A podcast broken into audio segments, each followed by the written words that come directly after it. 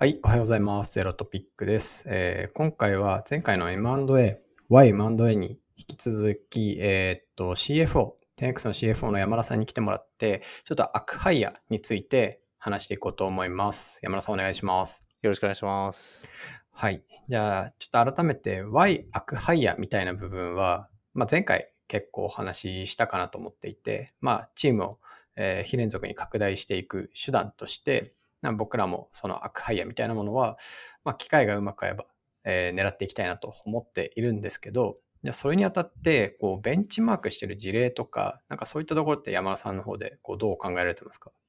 そうですね。やっぱりアクハイアリング自体は、まあ、なかなか日本のスタートアップとまだまだ事例多くないので、まあ、ちょっと我々として今、えベンチマークしてるのは比較的、やっぱアメリカ、US の事例が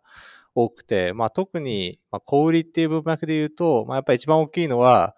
えーウォルマートですね。我々がよく話しているウォルマートが、まあ、2016年に、あの、jet.com っていう、当時、まあ、Amazon のライバルの EC サービスを作っていたところを、まあ、30億ドルぐらいで買収をしていて、で、まあ、これ自体はなんかどちらかというと事業の買収に見えるんですけど、まあ、実際は、えっ、と、この人の買収っていう要素が多くて、まあ、そこのファウンダーのマーク・ロアっていう、まあ、結構有名人な方なんですけど、まあ、彼が買収された後にウォルマートの EC 事業の結局トップをやっていて、で、jet.com っていうサービス自体は実はほとんどもう2、3年して畳んでるような形なので、どちらかと彼らがウォルマートが EC 事業を進める上での必要な、まあそのヘッドも含めて、あとはその時の下のチームも含めて買収したっていう要素が強いのかなというので、まあこの事例は一つやっぱよく見てる事例ですね。そういえば、あはの、ジャンプインすると、マーク・ロアって日本の銀行でキャリアファーストに、あキャリアの初め働いてるんですよね。へえそうなんですか？なんかクレディ・スイスと、あとはその後、三和銀行で働いてて、おー、すごいですね。そうらしいっていうのと、あと、これあの、オフトピックの宮武さんと話してる時に出てきてたんですけど、マーク・ロアって売却2回してて、1回目が Amazon なんですよね。はいはいはい。で、Amazon 大っ嫌いで、はい。それで大っ嫌いになって、全くあの PMI にもあんまり協力しなくって、あの、で、えっと、すぐ2年辞めて、で、えー2年で辞めた後にジェットやって、で、ジェットは絶対に Amazon に売却しないぞっていう強い意志で Amazon のライバルになる企業を創業して、で、ウォルマートに売却っていう感じなんで、相当こう、執念深いというか、あの、創業者らしい創業者だなっていう。そうですよね。うんいや、まあでも、彼らが、彼がいたからこそ、やっぱりウォルマートも、まあ、いわゆる小売りの、すごくこう、トラディショナルなカルチャーの会社から、うん。まあ、あれだけデジタル事業を伸ばせるような素養ができたと思うので、まあ、やっぱりハイアリングとして、まあ、単に人を買うっていうよりは、まあ、そういうこう、カルチャーとカルチャーの融合みたいなのも含めた、やうんっぱりこう、プラスアルファが相当出てるケースだろうなっていうのは感じますね。ですよね。まあ、相当稀有な例ですよね。はい。はいそうですね。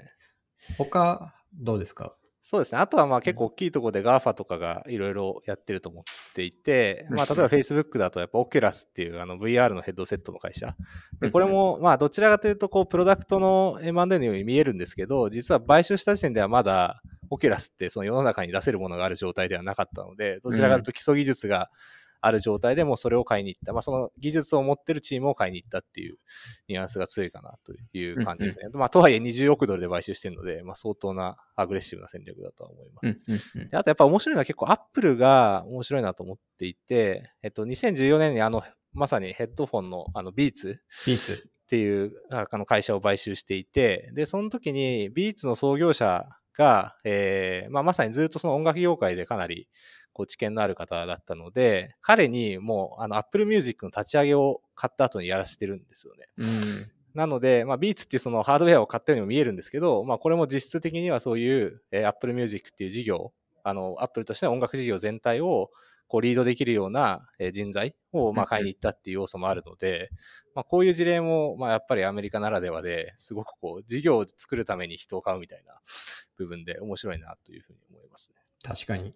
だって結局ビーツのそのメインプロダクトの Bluetooth ヘッドセットのライバルに当たるプロダクト、Apple 自分で作って出してますもんね。そうなんですよね。だからまあ プロダクトっていうや人買ってるみたいなのが大きそうですね。結構やっぱり、しかもさっきのマーク・ロアもそうなんですけど、創業者気質のある人うん。が、まあ、新しくこう創業し、ものをこう、な何らかこう会社を創業していて、まあなんだけど、もっとより大きな箱で一緒にやることで、まあそのやりたいビジョンを大きく膨らませるっていう事例で、まあうまくこう、ハイアリングと組み合わせうんて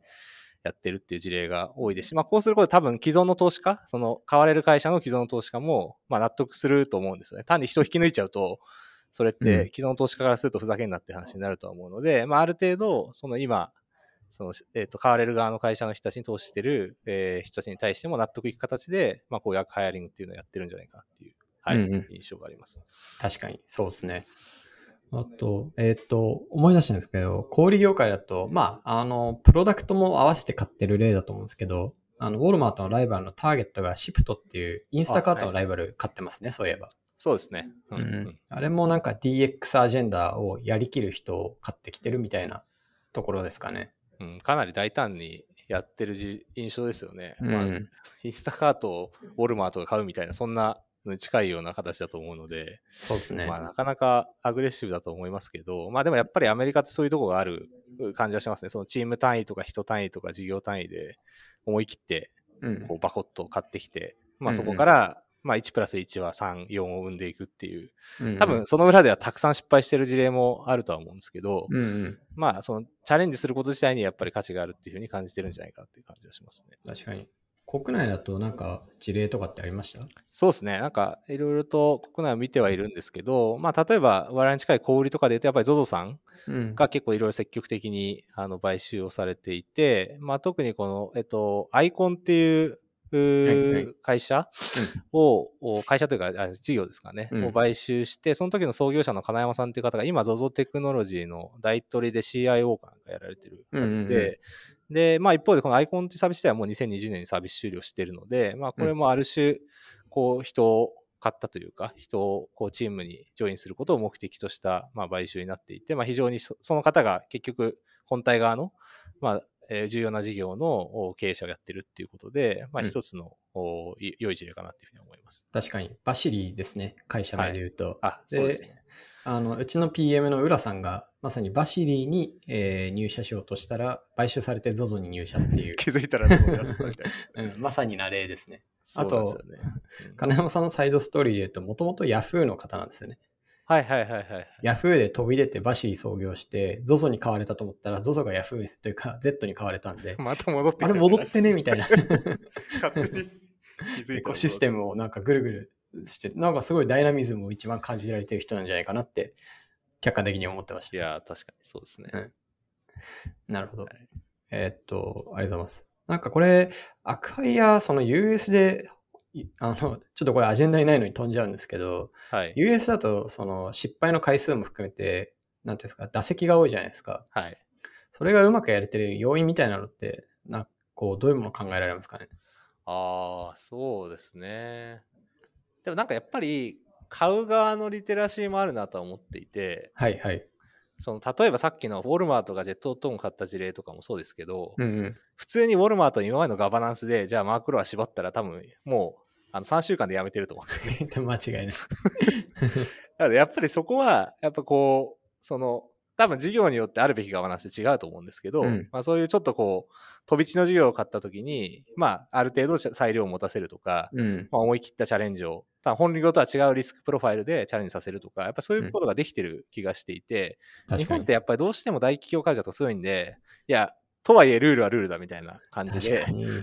じゃああなたは3等級ねみたいな。そうなんですよね。だからやっぱり買われる側も、やっぱそういう買う側のマインドだと、まあなかなか、うん、まあ多分日本のやっぱ IT、じゃあスタートアップの投資家が大企業に買われたいと思うかっていうと、まあなかなかそこのミスマッチってあるので、うん、まあそういう部分の買う側のリテラシーみたいのは、やっぱすごくアメリカの場合は、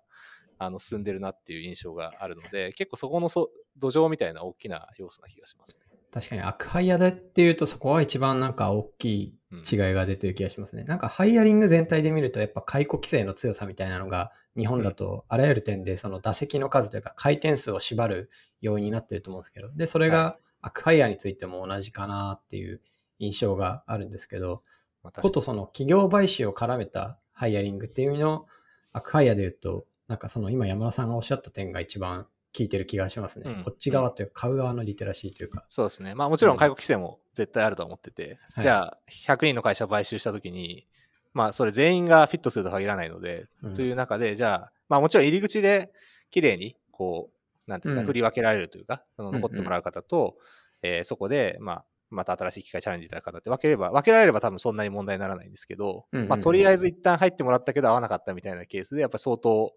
えっ、と、買った側がやっぱり困るっていうのは多分日本においてはあるとは思うので、まあそこは同時にある気がしますね。確かに。なんかリスクプロファイルっていうかもうリスクしかないみたい そうね。な 感じになり得ますかね。かなり難しいですよね。そうですね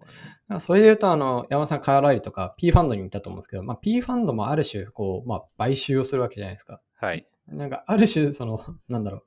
そこに対して、その、ハイアリングも含めたサポートもしていくと思うんですけど、なんかそういう、その、アクハイヤーみたいなプレーを、その、その外部から入っていった後にすることとかってあるんですか？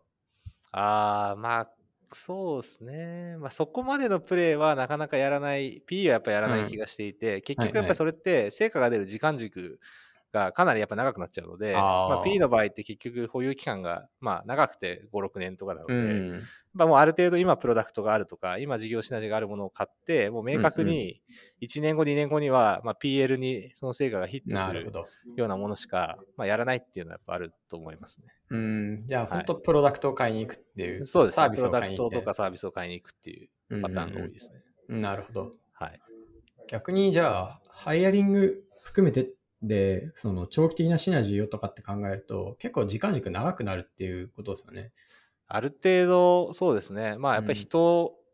が、まあ、そういったこう事業を作り出して、うん最終的にそこから事業キャッシュが出てくるので、うんうん。まあ、事業を直接買うよりは、やっぱり人を買うっていう方が、より多分手前側に、確かに。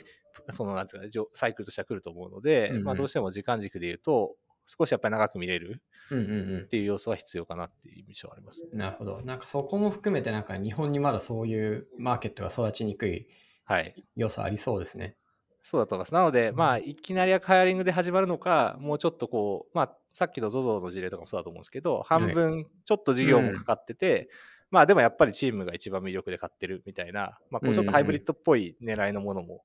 うんうんあの最初はいいのかなっていう感じがしますね、うんうんハードル下げる上で。確かに確かに。じゃあこのさっき買い手側の話になったんですけど、まあ、我々もそれを狙っていくってなると、こうどういうふうにその相手側の企業とコミュニケーションしたり、はい。まあ、どういう点をこう見定めたりしていくべきかって結構、まあ、これからディスカッションだなっていうフレーズだと思うんですけど、なんか今のところの勘どころみたいなので山田さん考えられてることとかあります？やっぱりともすれば、まあ、さっきお話した通りで、まあ、どちらかというと、こう、ロングタームのゲームになる可能性が高いので、はい。あの、まあもちろん、なんですかね、その領域的な興味とか、まあフィットとかもあるとは思うんですけど、まあどちらかというと、そういうこう、ポテンシャルというか、まあお互いがそのカルチャーとか目指しているビジョンの方向性とかが、まあしっかりすり合っていて、まあ多少こういろんなお互いの想定と違うような、こううん。ピボットっぽいことが起こったとしても、やっぱお互いが長く、こうんううん。シナジーを出し続けられるような、まあベースが揃ってるかみたいなところは、すごく大事ですし、まあちょっとこの前、山本さんとかもお話しさせていただきましたけど、うん。まあ、その次に多分来るのは、まあ、より、まあ、例えばじゃあ我々だと比較的こうソフトウェアの開発うん。の力を持ったチームとか人とかにえー興味があるので、まあ、そういう人たちで言うと、じゃあそういう人たちの、まあ、そういったこう、開発のおスタイルとか、うん。まあ、そういう自律的にやってやってるうちの働き方合うかとか、うん。まあ、そういう部分も、まあ、あのしっかり見ていく形になるんじゃないかなと思うので、まあ、かなり通常のデューデリとかと比べると相当こうテーラーメイドしたうんような、あのディスカッションが多いプロセスになるんじゃないかなっていう印象がありますね。そうですよね。なんか、結局その現時点での会社の財務諸表とか見ても、多分出てこないものをチェックしていくってなると、なんだ、本当に採用プロセスですよね、きっと。そうですね。なんかチームの採用プロセスみたいな、チームごと採用するみたいな、そんな感じなのかもしれないですね。いやー、その中でこう、カルチャー、いや、カルチャーフィットをチーム単位で測っていくってやったことないから、相当難しいね。チャレンジですよね。新しいチャレンジがようやくちょっとこう、個人単位のうん採用プロセスがこうかできなができつつある中で、今度はチーム単位でやる。えどうするんですかね？トライアルとかやるんですかね？トライアル M&A トライアルみたいな。そうそう。まず書類を一緒に書いて、なんかドキュメントとか書いて、読み合わせの合宿とかやって、で、その後トライアルやるんですかね。じゃあ、プロダクトを作ってみようみたいな。ね。まあでもなんか結構、なんでしょうね。最近ちょっと話題になってた、あの、Facebook、マーク・ザッカーバーグがあのインスタグラム買収した件とかも、はいまあなんかやっぱり細かくファウンダーチームにマーク・ザッカーバーグコンタクト取ってて、で、うんうんいざっていう時にもう買うみたいなうんうん感じじゃないですか。なのでえやっぱりどどこ買収した時？え？あ、そうです、そうです。えどこって言ってました？あ、え、あ、ザッカーバーグがはい。インスタカートですね。インスタカート？インスタカート。あ、ごめん。インスタグラム。インスタグラムね。インスタグラム。インスタ違い。インスタ違いですね。た。インスタカート買ってねインス。タグラム。確かに。そう、インスタグラム買収したときに、あの、マーク・ザッカーバーグがかなり細かく、はい。あの、創業したチームにずっとこうコンタクト続けてて、うんうんうん。で、結構なんか個人ベースで電話とかも入れていて、で、うんうんうん。ある日、急に、このオファーでか売ってくんないかみたいな感じで言ってるんで、まあ、ある種そういうこうフィットを見極める期間を接点を持つことで作ってたんで、うんうん。なんかこう、もう MA やります。こっからじゃあ1ヶ月、2ヶ月 DD やってオファー出しますみたいな感じよりは、うん。もうちょっともしかしたらロングランで接点があって、お互いそういうコミュニケーションを緩く続ける中で、なんとなくさっき山本さんがおっしゃってたような、そのチームとしてのフィット感みたいのが、うん。少しこうイメージできてて、で、いざタイミングが来た時に、オファーが出るというか、こう、そうですよね。動くっていう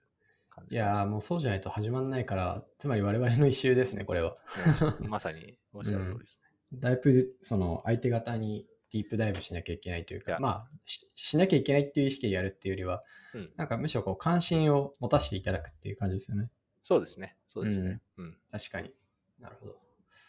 でもあとはその、まあおそらく使ってる技術みたいなものとかも絶対に違ってくるはずなんですよね。多分、うん Facebook と Instagram は使ってる言語違ったはずなんですけど、うーん。あの、例えば我々も今だと、その Dart っていうのを採用してて、はいモ。バイルだとフラッターっていうので書いててとか、だからあとはなんか内部の構成とかもコンテナは Kubernetes でとか、なんかちょっと技術的にちょっとエッジなことをやってるんですよね。で、スタートアップだからやりやすいと思うんですけど、うん。で、そういう我々と、じゃあ仮に全然違う技術スタックの会社をマージしていくってなると、最終的には僕ら側のに寄ってもらうってなるんで、結構学習してもらったりとか必要だなっていう。それを前提とすると、なんだろうな、その、もっと手前側で、やっぱそういう非連続なハウとかプロトコルとかにも、こう、フィットしたいみたいな。で、そこに嫌気がなくできるっていうか、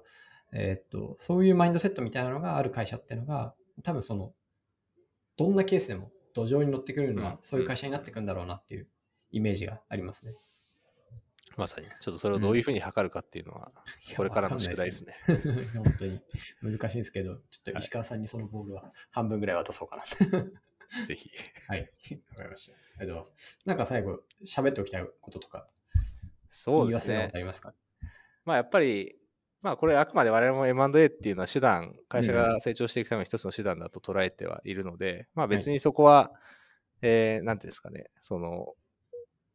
最終的にはそういったこう、特にアクハイアリングっていう文脈で言うと、まあより、まあ、優秀なこうメンバーの方を我々に迎え入れさせていただいて、まあはい事業をよりこう、こう伸ばしていくっていう部分が、まあ最終的なゴールにはなるので、まあ純粋になんかその M&A に関わらず、やっぱり引き続き、なんか 10X という箱とうん。か、事業に興味持っていただいた方には、あの、カジュアルにコンタクトいただきたいですし、まあそういう意味では、まあ、ある種こう、えー優秀な方をチームに乗ってもらうオプションを増やす一つの手段として、まあ通常の採用だけじゃなくて、まあこういう M&A のハイアリングっていうのも用意はしているので、うんまあなんかいろんな意味で、こう、えっと、文句を叩いていただければなっていう思いの中で、あの、うんとりあえず興味持っていただいた方はぜひコンタクトいただきたいなっていう、うんうんそういうふうに思ってます。そうですね。なんか我々もこのテーブルに乗るために、まず何をするかっていうので、とりあえずやる、やるよっていう意思表明の記事を出した、あとはポッドキャスト出したみたいなところなんで、まあ僕らもゼロスタートなんで。えっと、まあ、どうやっていくのかとか、まあ、どうあるべきがベストかとかは、実験しないとやっぱお互いわかんない気がしていて、まあ、それを始めたいなって思ってるんで、うんまあ、ぜひ、あの、あと、そうだ、し僕のその CEO としてのリソースの7割とか8割はもう今、採用っていう、その長期のボトルネックになっているものに全部ぶっ込んでるので、まあ、その一環としては自分としてもすごいフルコミットしてやりたいなと思ってるんで、まあ、ぜひ改めて1ミリでもテネックスにね、関心がある方は個人チーム問わずご連絡いただければっていうところですね。はい。そうです。ありがとうございます。はい。じゃあ、今回こんなところですかね。はい。えー、じゃあ聞いてくださってありがとうございました。それではまた。